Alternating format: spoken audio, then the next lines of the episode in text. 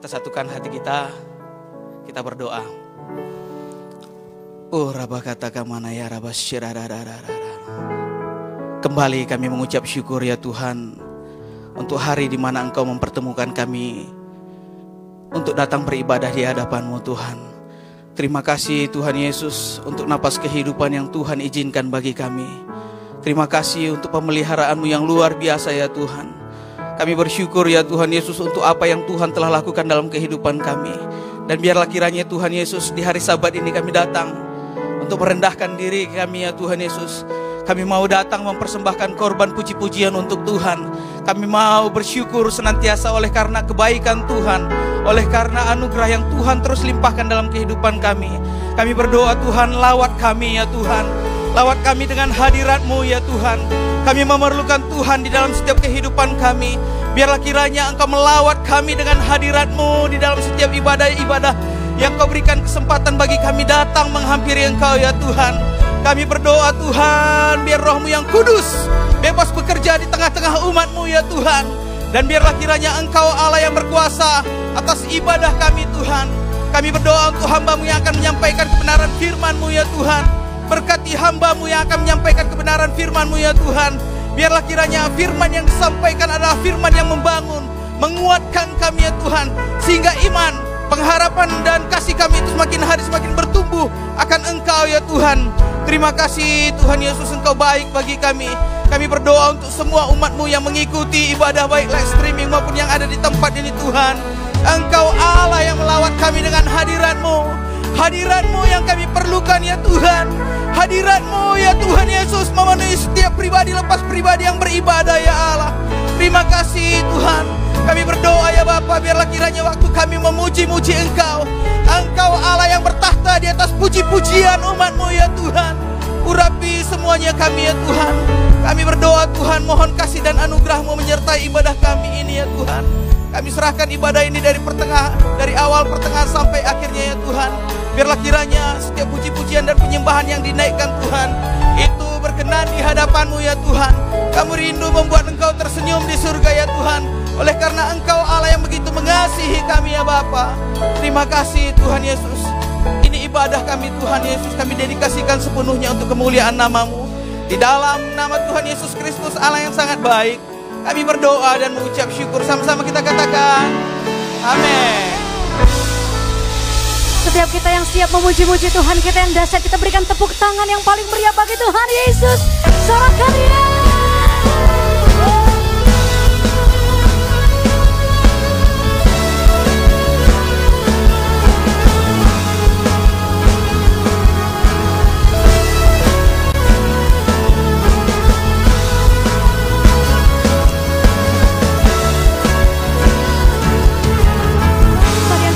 kita bersama-sama pagi ini.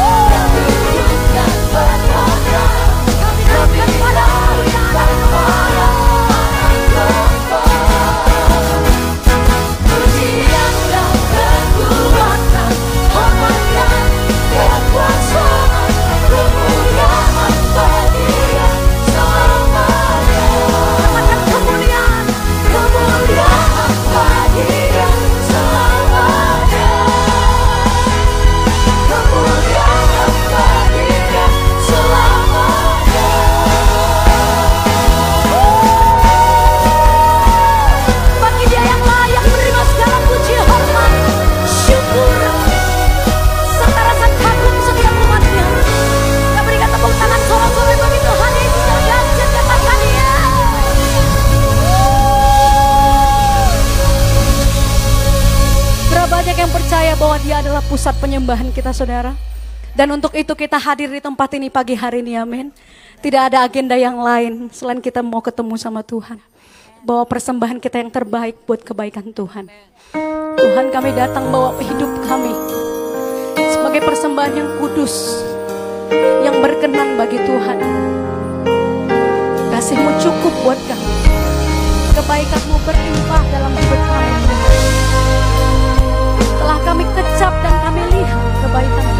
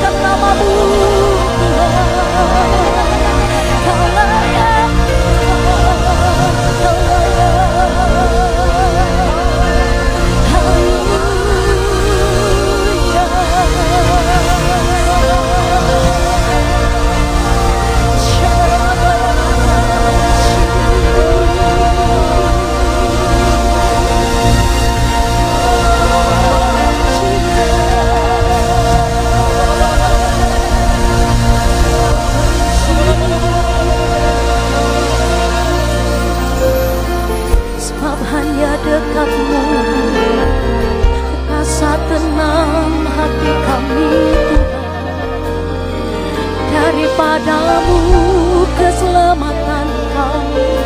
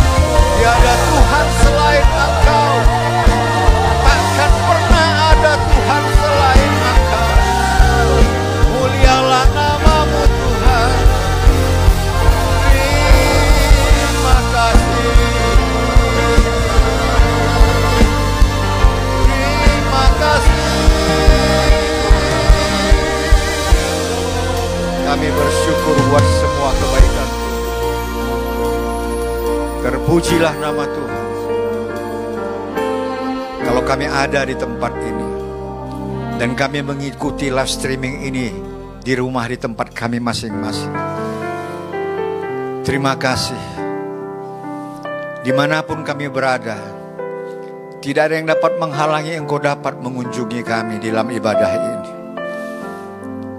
Kami berdoa bagi mereka yang dirawat di rumah sakit. Yang saat ini mungkin sedang mengikuti live streaming dari tempat ini. Tuhan bangunkan iman mereka. Biarlah mereka berharap kepada Sang Penyembuh. Yesus Kristus, Jehovah Rabbah, Allah yang menyembuhkan segala sesuatu. Terima kasih Tuhan, terima kasih. Begitu juga mereka yang dalam keadaan terpuruk di dalam kehidupan. Saat mereka menikmati live streaming pagi hari ini. Tuhan, Roh Kudus menjamah mereka memberikan pemahaman pengertian apa yang mereka dengar. Sehingga mereka berbalik daripada perbuatan yang jahat dan mencari wajah Tuhan. Terima kasih Tuhan. Dalam nama Tuhan Yesus, kami berdoa, kami mengucap syukur, kami bersuka cita. Haleluya. Bersama-sama kita katakan, amin. Tepuk tangan buat Tuhan Yesus. Lebih keras lagi, haleluya. Silakan Bapak Ibu duduk. Seperti rusa rindu Sungaimu jiwaku rindu engkau Kaulah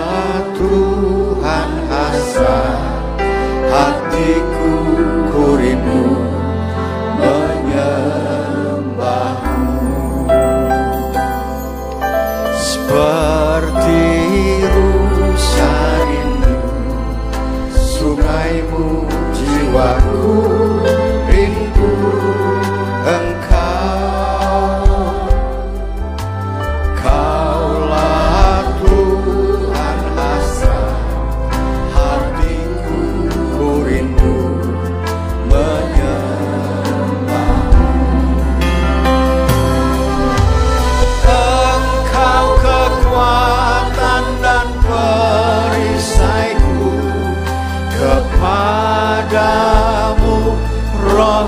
above.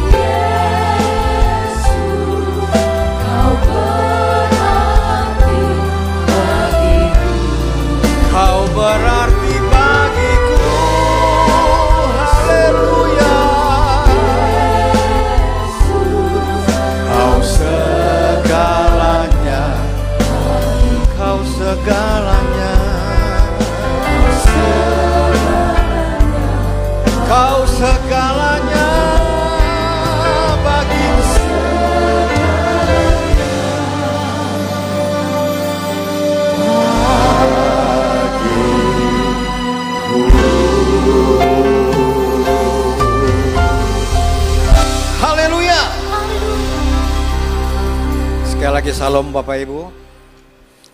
Mari kita masih melanjutkan tuntunan bimbingan daripada gembala pembina, gembala sidang yang sepanjang setahun kita menjalani masa pandemi Covid-19 menuntun kita di dalam pengajaran untuk mendalami tentang hal bagaimana membangun satu kehidupan. Saya yakin kalau setiap minggu kita mengikuti kegiatan dari tempat ini, baik doa puasa, ibadah raya, dan sebagainya, rasa-rasanya kita bukan hanya tahu, tapi kita mulai mengerti, dan sebagian lagi sudah mulai faham. Dan orang yang faham pasti akan melakukan firman Tuhan. Mengapa banyak orang nggak melakukan firman Tuhan, kebenaran dalam kehidupannya? Dia nggak paham. Tapi selama setahun kita dibina, dituntun, rasanya nggak ada alasan untuk kita tidak paham dan mengerti lagi. Nah, saya lanjutkan. Bulan ini tema kita adalah penyembahan esensi. Esensi itu adalah hakikat. Esensi itu adalah dasar, fondasi.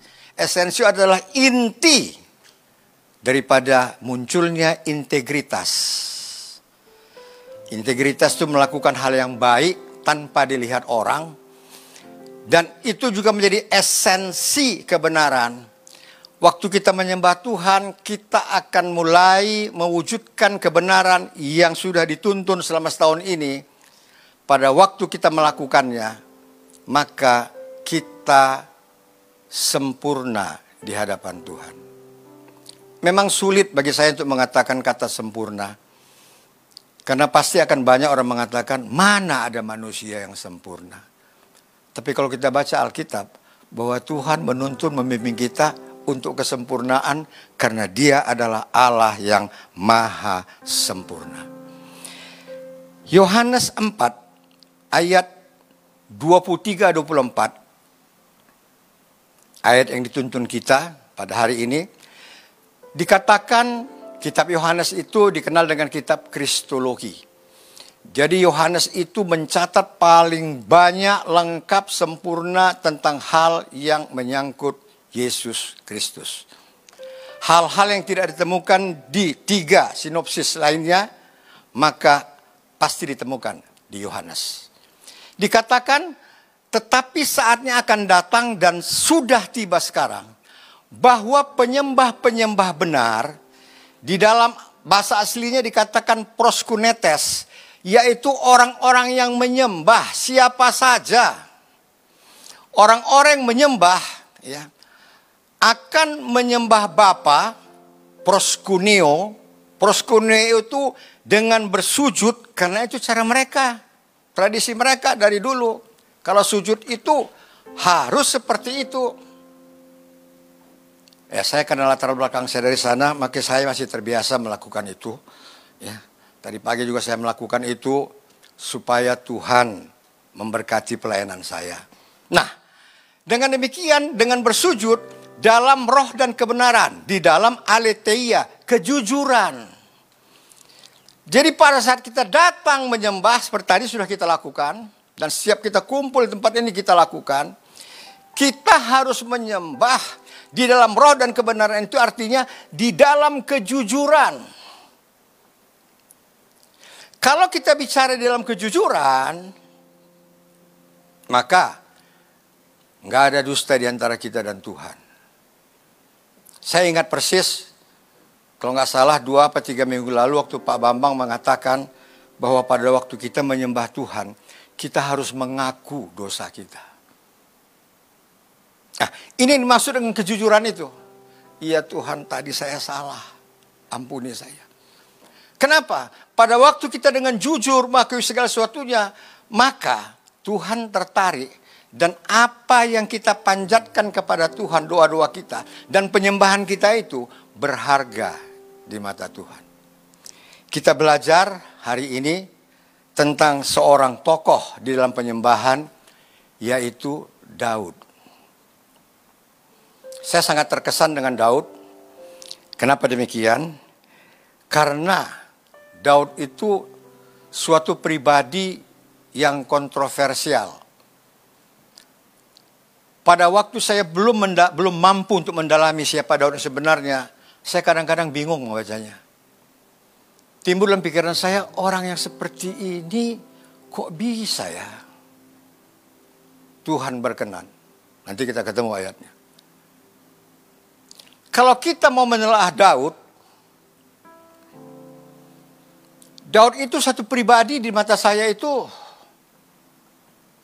kalau saya ngomong nggak enak ya tapi semua mengerti lah. Ya kan? Cacat moral, itu yang betul. Kenapa demikian? Ayo kita ikuti kisahnya. Daud itu kepala preman, ditulis di situ. Satu kali dia palak, dia memalak, ngompas bahasa Medannya. Datang ke tempatnya Nabal. Nabal itu pengusaha tekstil. Apa yang terjadi? waktu dia kompas Nabal, dia palak Nabal, dikatakan jantungnya berhenti. Saya berpikir keras, berapa berapa berapa takutnya Nabal dengan Daud sampai dipalak begitu saja, game over. Saya pikir lama itu. Tapi lama-lama ya karena kita mau mikirkan kita pasti dapat jawabannya. Nah dugaan saya, ya, kalau bahasa di STT Pelita Kebenaran patut diduga. Patut diduga Daud itu datang ke Nabal bukan karena dia lapar, minta uang makan. Bro, gua lapar nih, kasih gua makan. Kalau enggak gua acak-acak tempat lu ini. Enggak. Enggak. Kali ini dia datang enggak seperti itu. Kali ini datang kepada Nabal, Bal, lu itu gue udah lindungin lu itu, gue hitung-hitung udah lima tahun, 10 tahun. Nabal tanya, terus apa yang gue harus bikin? Separuh saham perusahaan lu kasih gue. Kalau enggak, lu tahu sendiri. Nah, makanya berhenti jantungnya. Sesuatu yang berat bagi Nabal. Oke, Alkitab mencatat, mencatat Nabal mati. Selesai? Belum. Dicatat di Alkitab. Istri Nabal namanya Abigail di KTP-nya. Dikatakan cantik. Kalau yang seusia saya pasti tahu. Mungkin dulu dia ratu kacamata di pantai cermin, ratu kebaya gitu kan. Cantik. Apa yang terjadi?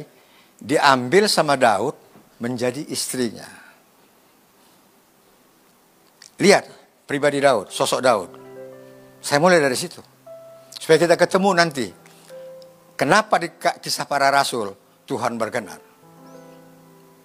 Oke.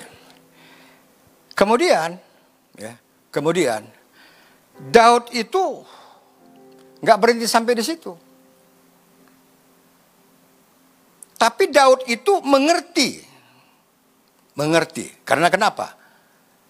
Lebih 50 persen, kalau nggak salah saya minggu lalu Pak Robert buka, lebih 50 persen Mazmur yang 150 itu, itu gubahan Daud. Artinya kalau kita mengikuti Mazmurnya, dia begitu dekat dengan Tuhan dan Tuhan dekat dengan dia. Berangkat daripada kenyataan Daud tadinya. Nah, karena itu dikatakan ya, kita menyembah dalam roh dan kebenaran dalam kejujuran. Kenapa Tuhan minta itu? Karena aletheia kejujuran itu adalah merupakan sifatnya Allah. Kita lihat. Mazmur 24 ayat 3 dikatakan, ya. Mazmur 24 ayat 3 mengatakan,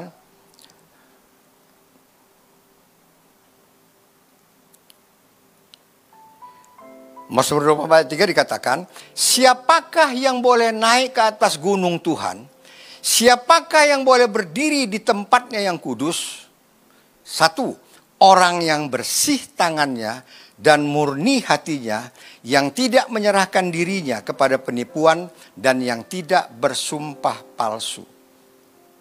Itu syaratnya. Kalau kita terjemahkan dalam konteks kita pagi hari ini, siapakah yang boleh menaikkan penyembahannya kepada Tuhan? Sudah kita lakukan tadi. Syaratnya orang yang bersih tangannya dan murni hatinya, jujur, yang tidak menyerahkan dirinya kepada penipuan dan yang tidak bersumpah palsu. Dialah, kitalah yang akan menerima berkat dari Tuhan dan keadilan dari Allah yang menyelamatkan dia. Jadi, integritas. Kita bungkus dulu satu. Integritas itu merupakan sifat Allah. Makanya pada waktu kita diarahkan, dituntun oleh gembala kita bahwa penyembahan itu harus disertai dengan aletheia, kejujuran, mengaku segala kesalahan kita. Itu yang dicari Tuhan. Kadangkala kita salah konsepnya. Saya nggak tahu apa kita berpikir terlalu maju atau terkebelakang, saya nggak ngerti. Ya kalau Tuhan mau mengampuni, ya ampunilah. Dia kan Tuhan yang maha pengampun. Gak gitu bro, sis. Tuhan mau kejujuran. Tuhan mau pengakuan dari mulut kita sendiri. Aku salah. Itu yang dia mau tunggu. Itu yang dia mau tunggu. Pada waktu itu dia bereaksi. Kita lanjutkan. Nah, kembali kepada Daud. Tadi saya gambarkan satu tentang keberadaan Daud, kepala preman. Sekarang saya tambah satu lagi. Daud itu, ya Daud itu, itu jadi begini ceritanya. Satu ketika Daud tertarik kepada Batseba, pasti kita tahu kisah itu. Dia tertarik kepada Batseba. Kemudian, kemudian karena dia tertarik kepada Batseba, Batseba ini istri daripada Uria. Uria itu serdadu, prajurit.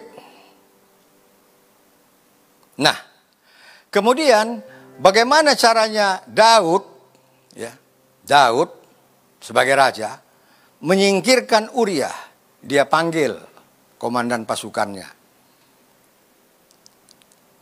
Yoab. Kemudian katakan, nanti kalau ada peperangan, taruh Daud paling depan, kemudian kau tinggalkan dia di situ.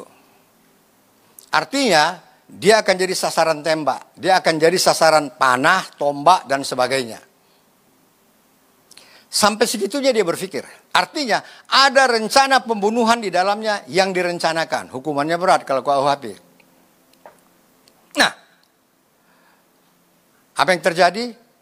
Nabi Nathan mengingatkan dia tentang kesalahannya mengenai Batseba. Daud orang yang begitu rupa, saya kagumnya di situ. Ya, dia begitu cepat, responnya begitu cepat, nggak pakai nunggu, nggak dengan alasan. Muncullah Mazmur 51 ayat 6 dan 7.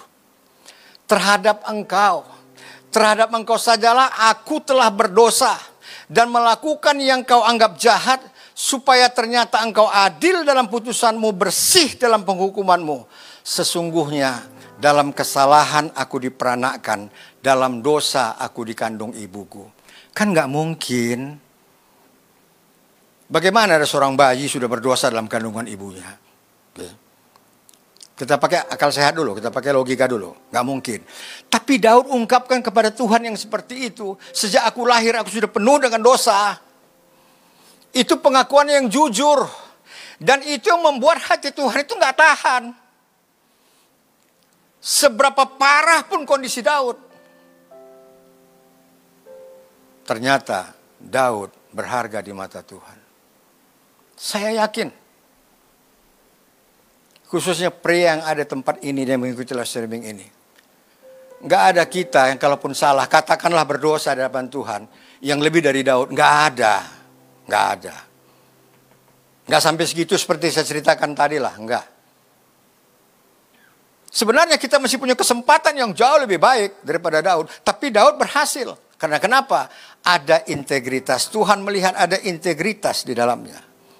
Kejujurannya. Berani mengakui kesalahannya. Nah. Akhirnya kita ketemu. Apa itu integritas dan kebenaran. Kisah para rasul. KPR itu kisah para rasul nggak ada hubungannya dengan kredit. Kisah para Rasul 13 ayat 22. Nih. Kenapa tadi cerita Daud tadi di depan saya katakan tadi saya nggak ngerti tentang Daud. Ya ini waktu saya baca ini. Setelah Saul disingkirkan, Allah mengangkat Daud menjadi raja mereka. Tentang Daud, tentang Daud, ya dikatakan Allah telah menyatakan, perhatikan baik-baik. Aku telah mendapat Daud bin Isai. Kata mendapat berarti Tuhan mencari, dia dapat. Nggak muncul begitu-begitu aja, enggak. Tuhan mencari dan dia dapatkan Daud bin Isai. Dan Tuhan katakan seorang yang berkenan. ya, berkenan di hatiku dan yang melakukan segala kehendakku. Tuhan berkenan kepada Daud yang seperti saya ceritakan di awal tadi. Itu yang saya dulu nggak ngerti. Nggak salah Tuhan. Saya kan lebih baik daripada Daud, walaupun saya punya salah, saya punya dosa, tapi saya kan lebih baik, nggak sampai segitu-segitu kali. Ya. Nih, ya. Tapi waktu saya dalami ini akhirnya saya bisa mengerti. Ternyata kenapa Tuhan begitu kesengsem dengan dengan Daud? Karena dia punya integritas dan kebenaran. Saya yakin kata integritas dan kebenaran itu bukan yang hal yang asing bagi kita Setahun kita belajar menelan dua kata itu. Para hamba Tuhan di sini sudah mengupas integritas kebenaran itu dari berbagai angel, dari berbagai sudut pandang. Sudah rasanya nggak ada lagi yang nggak ada lagi yang belum yang belum disampaikan. Nah, dua hal itu ternyata membawa Daud menjadi one on top of the others. Orang yang disukai Tuhan aku telah mendapatkan. Kata mendapatkan itu yang saya dalami, saya mencari. Oh, ternyata itulah cara Daud bagaimana mengambil hati Tuhan. Nah, mari. Kita punya banyak kesempatan dan sekarang jangan cuma belajar, belajar, belajar, belajar, belajar. Ya, sebentar juga hilang. Tapi mulai kita praktekkan dalam hidup sehari-hari. Munculkan integritas dalam hidup kita munculkan kejujuran. Kalau kita punya toko jualan, oke, okay, sudah. Kalau kita punya integritas, oke, okay, sudah. Kalau ini barang asli, katakan asli. Jangan KW3 dikatakan barang asli karena kita mau untungnya banyak. Enggak gitu. Ya. Kalau kita sudah sanggup untuk melakukan itu, ganti nama toko kita. Dari toko laris menjadi toko integritas. Pasti banyak yang belanja. Karena dia nggak ragu lagi untuk masuk ke toko itu. Ayo, ayo, mulai kita praktekkan, mulai kita praktekkan. Kalau kita salah, katakan, saya salah. Itu jujur, saya salah. Selesai. Selesai. Nah, dengan demikian, dengan demikian, pada waktu kita mempunyai memiliki integritas itu, baru kita bisa melakukan kebenaran. Kalau tidak kita terganjal dengan yang integritas itu. Ah, tampilannya aja yang hebat. Gak ada yang beres itu. Ya, gayanya aja itu. Khotbahnya aja yang bagus itu. Kelakuannya nggak kayak begitu. Nah ini, ini yang selalu ya menjadi ya menjadi sandungan bagi kita. Kenapa? Saya tutup. Karena kebenaran itu, ya, kebenaran itu itu sesuatu yang tidak mudah. Jangan kira menyampaikan kebenaran, berbuat kebenaran itu kita disukai orang, belum tentu. Belum tentu. Perhatikan ini.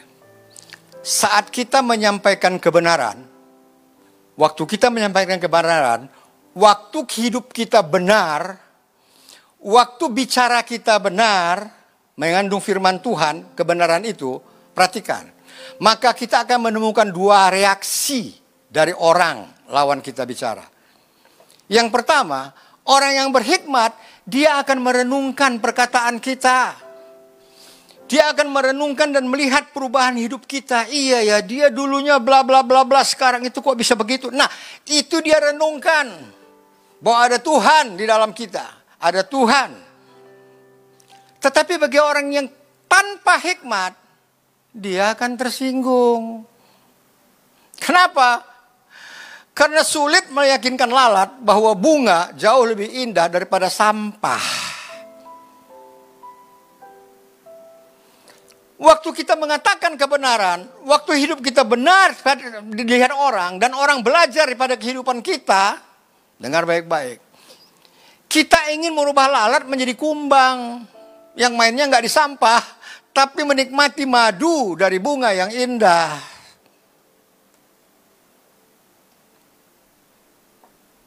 Karena itu mari, mulai kita timbulkan kebenaran. Segala sesuatu itu harus dilakoni. Segala sesuatu harus lanjuti. Segala sesuatu harus dilakukan. Baru kita bisa nikmati. Oh iya ya, waktu saya lakukan ini, Tuhan buka jalan yang ini. Waktu saya lakukan ini, Tuhan buka jalan yang ini. Waktu saya lakukan ini, Tuhan memberikan terbaik di dalam kehidupan saya dan keturunan saya.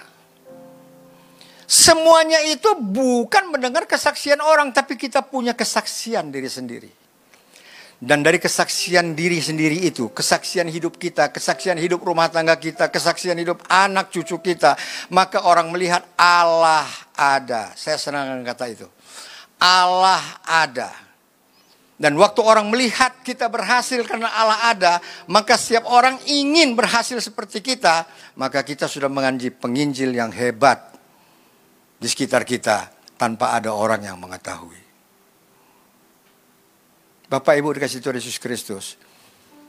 Semua Bapak Ibu yang ada di rumah menikmati live streaming ini. Siapa pun kita, kita bersyukur. Ada pemimpin-pemimpin yang mau memikirkan tentang hal ini. Ada pemimpin yang mau menggali bagaimana caranya Alkitab itu tidak hanya dibaca, tidak hanya dihafal, tetapi dimengerti, difahami, dan dilakukan. Tujuannya apa dari pemimpin-pemimpin ini? Supaya hidup kita berubah menjadi lebih baik, lebih baik, lebih baik, lebih baik, dan lebih baik. Pada waktu itu terjadi, saya percaya apa yang kita kerjakan kita pasti berhasil.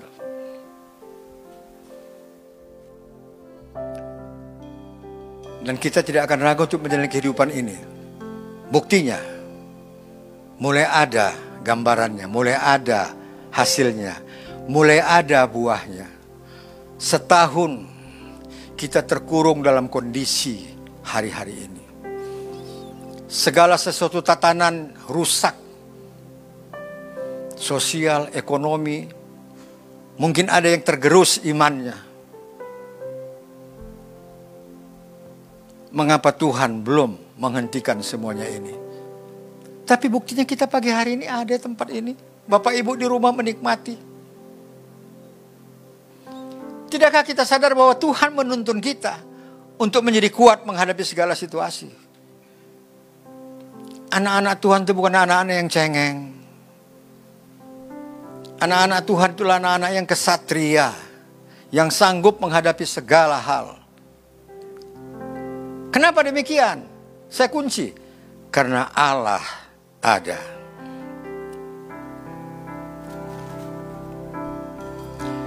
Kaulah sungai kehidupanku yang mengalir segarkan jiwaku.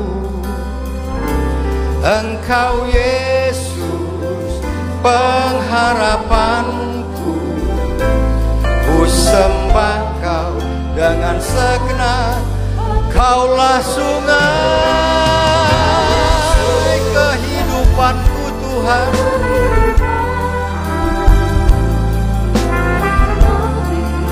Segarkan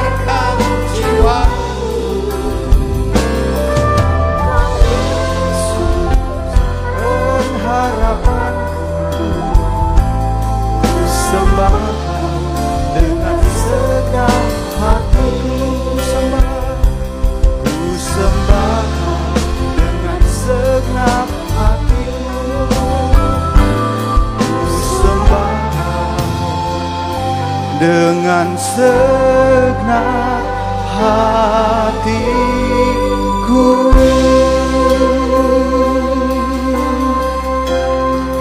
Tuhan kami bersyukur untuk pesan Tuhan yang kami boleh dengar pagi hari ini. Jadikan kami penyembah-penyembah yang benar. Yang menyembah Tuhan dalam roh dan kebenaran. Ada sebuah kejujuran yang kami miliki. Kami bersedia mengakui kelemahan-kelemahan kami dan dosa-dosa kami. Karena Engkau adalah Bapa yang penuh dengan pengampunan. Terima kasih Tuhan. Kau terus berkarya dalam kehidupan gerejamu, dalam ibadah hari ini. Haleluya. Berkat Tuhan berlimpah bagi hambamu, Bapak Pendeta Dr. Aka Harap yang telah menyampaikan pesan Tuhan bagi kami. Berkatmu berlimpah bagi hambamu dan keluarga. Di dalam nama Yesus kami berdoa dan bersyukur. Haleluya. Amin. Amin. Shalom Bapak Ibu yang terkasih. Kita bersyukur bersama-sama untuk ibadah kita hari ini dan secara khusus di bulan Februari ini maka setiap kita anak-anak Tuhan mendapat kesempatan untuk boleh membawa persembahan buah sulung kita di awal tahun. Bagi Bapak Ibu yang sudah membawa, puji Tuhan, tapi yang belum membawa persembahan, Bapak Ibu bisa menyiapkan persembahan-persembahan buah sulung kita. Karena kita akan mempersembahkan dan juga kita akan mendeklarasikan di hadapan Tuhan persembahan yang kita bawa. Persembahan buah sulung adalah sebuah pengakuan atau sebuah persembahan yang kita bawa karena kita menyadari semua yang kita alami bersumber dari Tuhan. Sebelum kita kenal kepada Tuhan, hidup kita hancur, hidup kita binasa, hidup kita terhilang, hidup kita tersesat, kita terbelenggu oleh banyak hal. Tetapi Kristus datang untuk menebus kehidupan kita dan dia memberikan hidup yang baru buat hidup kita. Ada masa depan yang indah yang Tuhan beri. Karena itu pada waktu kita menyadari semua itu karena Tuhan, maka kita datang membawa persembahan buah sulung kita. Setiap awal tahun kita membawa sebagai pengakuan Tuhanlah pemilik kehidupan kita. Ada banyak berkat-berkat yang Tuhan sediakan pada waktu kita membawa persembahan buah sulung. Ibu Bapak yang terkasih dalam kitab Yeskel disebut, Tuhan akan datang dalam rumah-rumah kita dan memberkati rumah-rumah kita. Amin. Juga dalam kitab Amsal maka Raja Salomo memberitahukan kepada kita, kalau kita menghormati Tuhan, kita memuliakan Tuhan dengan semua yang terbaik, dengan persembahan buah sulung kita, maka Tuhan akan datang di tempat kita bekerja dan Tuhan akan memberkati dengan kelimpahan yang luar biasa. Sehingga meskipun kita ada dalam masa-masa yang sukar, kita boleh menikmati berkat yang berlimpah-limpah. Karena itu saya mengundang kita semua untuk boleh bangkit berdiri. Kita akan mendeklarasikan pengakuan kita pada waktu kita membawa persembahan buah sulung kita di hadapan Tuhan. Bagi ibu bapak yang hari ini membawa persembahan, bapak ibu boleh angkat uh, di hadapan Tuhan sambil kita mengucapkan pengakuan ini bersama-sama. Kita akan mulai. Dua, ya. Saat ini kami umatmu membawa persembahan buah sulung tahun ini kepadamu. Diiringi dengan rasa syukur dan sukacita atas janjimu. Kami menyatakan bahwa Tuhan itu benar, bahwa ia gunung batuku dan tidak ada kecurangan padanya. Tuhan telah menyediakan apa yang kami perlukan untuk makan, minum, dan pakai. Tuhan jugalah yang telah memberkati segala pekerjaan dan usaha kami, sehingga kami dapat membawa persembahan ini. Kiranya Tuhan berkenan menerima persembahan buah sulung ini yang kami persembahkan dengan rela dan tulus ikhlas. Amin. Mari kita berdoa. Oh, Bapak kami bersyukur Tuhan untuk kasih Tuhan yang luar biasa untuk kebaikan, untuk tuntunan-tuntunan dalam hidup kami. Dan kalau hari ini Tuhan, sepanjang bulan ini, Tuhan beri kami kesempatan untuk membawa persembahan buah sulung. Tanda kami mengakui Tuhan dalam hidup kami. Kami mengakui Tuhan yang memberkati kehidupan kami. Tuhan yang membuka jalan-jalan berkat. Tuhan yang memberikan kebahagiaan dalam rumah tangga kami. Tuhan yang melipat gandakan apa yang kami usahakan Tuhan. Karena itu kami datang dengan persembahan ini Tuhan. Terimalah ya Tuhan. Terimalah persembahan yang kami bawa dengan tulus dan ikhlas. Kami mengasihi Engkau Tuhan, karena Engkau lebih dulu mengasihi kami. Terima kasih Bapa. Kami berdoa, Tuhan yang menggenapkan janji-janji dalam hidup kami. Tuhan jadi pemimpin dalam kehidupan kami. Hidup kami tidak pernah sama. Di tengah-tengah pandemi kami percaya ada perlindungan daripada Tuhan. Tuhan akan membuat pengecualian-pengecualian, bahkan berkat-berkat yang tidak terduga. Tuhan sediakan buat kehidupan kami. Kami bersyukur untuk ibadah kami hari ini. Tuhan telah memimpin dari awal, pertengahan, sampai dengan akhir. Terimalah semua persembahan-persembahan yang kami bawa kepada Tuhan. Baik itu persembahan ucapan syukur kami, penyembahan kami. Hati kami yang mau menyembahmu Tuhan. Yang mau taat dan mendengarkan pesan-pesanmu dan melakukannya dengan setia. persembahan persepuluhan, persembahan buah suli yang kami telah unjuk di hadapan Tuhan dan juga persembahan-persembahan yang lain, persembahan khusus kami terimalah ya Tuhan menjadi persembahan yang menyenangkan hati. Berkenalah Tuhan memegang tangan kami di minggu yang baru ini Tuhan. Kami berdoa bagi negeri kami Indonesia untuk kepemimpinan Bapak Presiden Insinyur Joko Widodo. Kami berdoa untuk Bapak Ma'ruf Amin sebagai Wakil Presiden seluruh Kabinet Indonesia Maju. Berkat Tuhan berlimpah bagi hamba-hambamu Tuhan. Para gubernur, wali kota, bupati Tuhan yang mengambil kebijakan Tuhan berhadapan dengan COVID-19. Tuhan berikan hikmat yang berlimpah-limpah untuk tim yang bekerja untuk Tuhan vaksinasi COVID-19. Berkat Tuhan berlimpah-limpah. Kami bersyukur untuk Departemen Kesehatan. Terima kasih untuk semua tim yang ada. Untuk kebaikan bagi negeri kami. Kami melepaskan pemulihan atas Indonesia dalam nama Yesus. Kami melepaskan kekuatan dan kemenangan bagi Indonesia. Terima kasih Tuhan, terima kasih. Kami juga mohon berkat bagi para pemimpin rohani kami. Untuk gembala pembina rohani kami Tuhan. Di Jakarta Bapak Pendeta Dr. Niko. Untuk gembala pembina kami Bapak Pendeta Erbang Yunan dan seluruh keluarga hambamu. Perlindungan yang sempurna bagi para pemimpin kami. Kami juga berdoa untuk gembala sidang kami Bapak Pendeta Daniel Edi Praitno dan Ibu dan seluruh keluarga hambamu Tuhan. Di dalam naungan kasih sayang Tuhan. Seluruh gembala-gembala yang ada seluruh koordinator-koordinator full timer, seluruh pengerja-pengerja dan seluruh sidang jemaat ya Tuhan. Tuhan memberkati menyinari wajah kami dan beri kami kasih karunia dan kekuatan, juga damai yang berlimpah-limpah. Kami juga mengangkat tangan kami memberkati kota kudus Yerusalem. Kami mengucapkan berkat shalom, shalom, shalom. Keselamatan dan sentosa di lingkungan tembokmu dan di puri-puri. Biar ada jalan raya berkat dari Yerusalem menuju negeri kami Indonesia. Membawa berkat bagi setiap keluarga-keluarga yang mencintai Yerusalem. Terima kasih Tuhan. Ini hidup kami. Kami persembahkan bagimu. Kami berdoa bagi anak-anak Tuhan yang sedang bergumul di rumah Tuhan. Dalam isolasi, dalam pemulihan. Kesembuhan dan pemulihan yang ajaib mengalir dalam nama Tuhan Yesus. Kami akan kembali untuk mengerjakan aktivitas di dalam kekuatan kasih karunia Tuhan. Bila kami akan kembali dalam tugas-tugas kami Bapa, bukakan tingkap-tingkap langit di surga. Curahkanlah berkat bagi segenap umatmu, berkat di seluruh aktivitas kami sepanjang hari ini juga. Dalam kasih karunia Tuhan. Umat yang dikasih oleh Tuhan, hamba-hamba Tuhan yang terkasih. Arahkan hati, angkat tangan kita dan saatnya terimalah berkat. Berkat kasih karunia. Adalah kekuatan yang berlimpah-limpah dari Allah Bapa. Di dalam Tuhan Yesus yang memberikan kasih yang sempurna. Dan dalam penghiburan persekutuan yang manis bersama roh kudus menyertai memberkati kita hari ini. Maranatha bahkan sampai selama-lamanya. Semua yang percaya terima berkat. Sama-sama kita katakan. Amin, amin, amin. Tuhan memberkati. Bagi Bapak Ibu yang ingin melihat informasi kegiatan sepekan kita dapat mengikuti di akun media sosial keluarga besar GB Medan Plaza. Selamat hari Minggu, kiranya Tuhan Yesus memberkati. Shalom.